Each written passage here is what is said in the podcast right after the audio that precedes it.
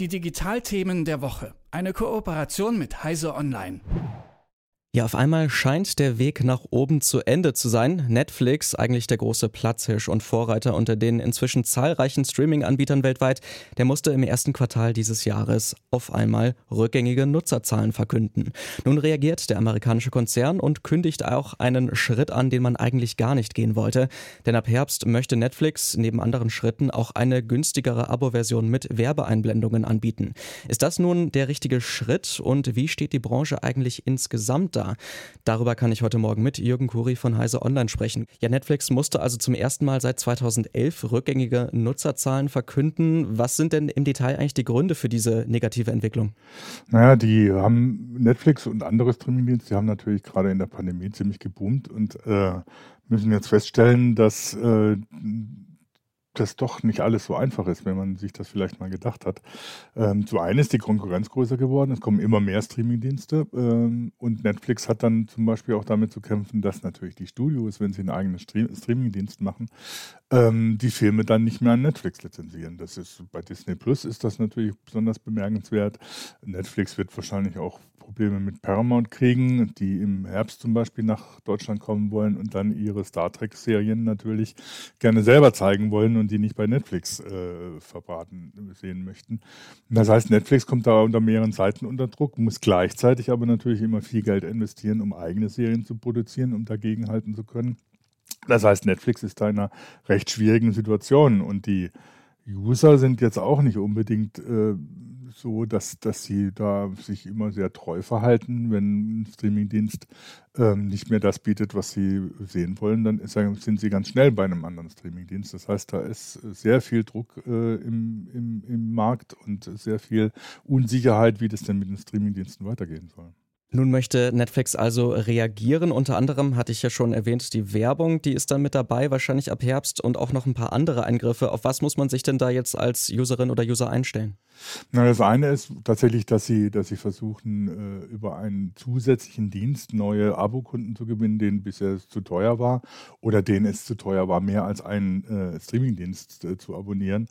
Ähm, ob das wirklich erfolgreich ist, wage ich noch so ein bisschen zu bezweifeln. Dass man jetzt wieder plötzlich äh, Fernsehen, äh, Filme mit Werbung sehen will, ist jetzt auch nicht so das Gelbe vom Ei.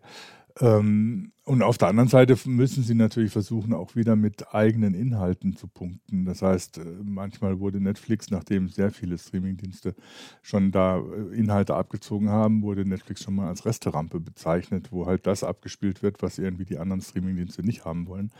Ähm, und Netflix in letzter Zeit auch jetzt nicht mehr unbedingt mit den herausragenden eigenen Produktionen gepunktet hat, die sie mal hatten. Jetzt ist Stranger, Stranger Things in, in der nächsten Folge, was, was immer so eine eines der großen Argumente für Netflix war, aber das nähert sich auch dem Ende und es ist bislang nicht abzusehen, ob ähnliche Erfolge, ähnliche Blockbuster von Netflix nochmal kommen. Ähm, da wird Netflix wahrscheinlich sehr viel Geld investieren wollen und die Frage ist, ob sie dieses Geld auf lange Sicht auch noch haben. Genau, also da müssten sie auf jeden Fall eine Menge investieren. Jetzt könnte es aber natürlich sein, dass sie vielleicht auf der einen Seite zwar mehr Geld durch das werbefinanzierte Angebot bekommen, auf der anderen Seite dann vielleicht aber auch bisherige normale Abonnenten, sag ich mal, auf dieses günstigere Modell umsteigen. Könnte sich Netflix da nicht ins eigene Fleisch schneiden? Das ist natürlich eine Gefahr, mit der sie, mit der sie rechnen müssen, wo sie genau gucken müssen, wie die User sich verhalten für den User ist die Situation im Moment ja sowieso ziemlich äh, unangenehm, um es mal so zu sagen. Äh, hat auf der einen Seite ein Überangebot, auf der anderen Seite äh, inzwischen eine Auswahl an extrem vielen Streamingdiensten. Netflix muss da wahrscheinlich sehr vorsichtig operieren, um die eigenen User nicht zu verschrecken. Wer sind denn eigentlich die großen Konkurrenten, die Netflix da hat? Also Disney Plus fällt mir da ein, aber du hast auch schon andere erwähnt, die da jetzt den Markt mit aufmischen wollen, wahrscheinlich auch in Deutschland. Ja, Disney Plus ist natürlich, war natürlich ein großer Schlag für, für äh, Netflix. Da sind sehr viele Inhalte von Netflix weggezogen, äh, die die Attraktivität von Netflix mit ausgemacht haben. Jetzt ist Apple TV versucht natürlich zu punkten mit einer großen Userbasis von, von Usern von Apple-Geräten, die dann vielleicht bei Apple TV sind, hat aber im Moment noch nicht so richtig den, den Drive drauf, der, der wirklich gefährlich werden kann. Aber zum Beispiel sowas wie die Foundation-Serie zeigt natürlich, dass Apple TV da auch versucht, mit eigenen Inhalten zu punkten. Dann kommt jetzt Paramount. Äh, Viacom CBS hießen die mal, jetzt heißen Paramount, kommt im Dezember nach, nach Deutschland eben mit Star Trek zum Beispiel. Ähm, andere Streamingdienste versuchen dann natürlich dann auch noch gegenzuhalten. Ähm, und dann gibt es natürlich immer noch die Mediatheken. Die öffentlich-rechtlichen Mediatheken sind da teilweise auch nicht zu unterschätzen. Ähm, wenn man sich das genauer anguckt, sind da sehr viele attraktive Inhalte drin, die wo man manchmal denkt, naja, pff, warum soll ich mir Netflix abonnieren, wenn ich bei den äh, öffentlich-rechtlichen Mediatheken wunderbare Inhalte auch kriege. Das heißt, da ist für den User sehr viel äh, Alternativen da, die, die äh, die er berücksichtigen kann, macht es für den User aber manchmal auch schwierig, weil im Moment ist die Situation tatsächlich so, wenn man wirklich alles, was an attraktiven Serien oder Filmen äh, angeboten wird, sehen will, dann ist man mit einem äh, Streamingdienst nicht äh, gut bedient, sondern muss zwei, drei oder sogar vier ähm, ähm, abonnieren. Zusätzlich kommen dann noch so Angebote wie Magenta TV, das heißt ein die normales Fernsehen über, über äh, IPTV, übers Internet anbieten und gleichzeitig aber auch eine eigene Mediathek aufbauen mit äh, teilweise exklusiven Inhalten. Das heißt, einerseits ist die Situation für die User natürlich sehr paradiesisch. Sie können sich beliebig auswählen und auch sehr schnell wechseln zwischen einzelnen Diensten. Auf der anderen Seite macht das Ganze natürlich auch die Auswahl schwieriger, ähm, die, was man viele User dann auch frustriert und was die Situation für die Streamingdienste selber auch natürlich noch viel komplizierter macht. Ich glaube, da sprichst du schon was ganz Wichtiges an. Das geht mir auch so bei meinem Nutzungsverhalten, würde ich mal sagen. Also, dass mir das immer wieder vorkommt, dass ich da vielleicht bei Netflix schaue, aber eigentlich nicht richtig was finde und dann auch wieder weggehe und mir denke, na, das war jetzt eigentlich auch ein bisschen verschwendete Zeit, da überhaupt zu suchen. Ähm, viele sprechen auch aufgrund dieses großen Angebots schon von einer Art Sättigung des Marktes, dass da vielleicht auch gar nicht mehr zu holen ist und vielleicht auch langsam so eine Frustration bei vielen Leuten einsetzt. Ähm, wie geht es denn jetzt eigentlich mit der Branche weiter?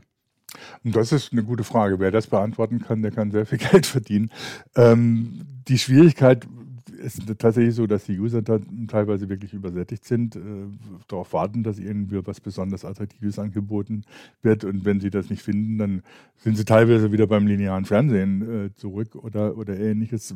So Angebote wie Netflix sie macht, dass man ähm, einfach auf zufällig schauen klickt und dann Netflix selber aussucht, was man, was man zu sehen kriegt, sind ja äh, schon sehr bemerkenswert, dass sie praktisch den Usern die Entscheidung auch abnehmen wollen, äh, was man denn als nächstes guckt. Das heißt, das wird im, für die Streaming-Dienste nicht einfacher und für die User auch nicht einfacher. Viele gehen dann sogar zurück und sagen, ja, das ist doch alles Quatsch. Äh, ich baue mir meine eigene Mediathek auf, da weiß ich, was ich habe und dann weiß ich genau, was ich gucken will ähm, und habe dann auch zu Hause die Möglichkeit, das alles zu gucken, ohne jetzt hier irgendwelchen Streamingdienste zu bemühen. Ähm, und viele gehen dann auch zurück und sagen, ja, pff, das Angebot der öffentlich-rechtlichen ist doch, was Streamingdienste und Mediatheken und auch teilweise Angebote auf YouTube angeht, viel zu umfangreich, als dass ich da noch einen amerikanischen Streamingdienst bräuchte. Ähm, das wird alles nicht einfacher und äh, es wird sehr spannend zu beobachten sein, welcher Streamingdienst sich durchsetzt, dass alle so weiter so operieren wie bislang, halte ich für sehr unwahrscheinlich. Ähm, es ist auch die Frage, ob sich nicht dann doch wieder ein, ähnlich wie bei der Musikindustrie, ein zentraler Streamingdienst durchsetzt, der eben alle äh, Studios, alle Filmeproduzenten, alle Serienproduzenten lizenziert und die in ein, unter einem Dach anbietet, was dann aber sicher nicht zu den Preisen zu haben wäre, wie jetzt Netflix oder Amazon Prime oder so ähnlich äh, operieren. Ähm, da muss man schauen, ob sich die Filmindustrie dazu durchringen kann. Bislang sieht es nur noch nicht danach aus.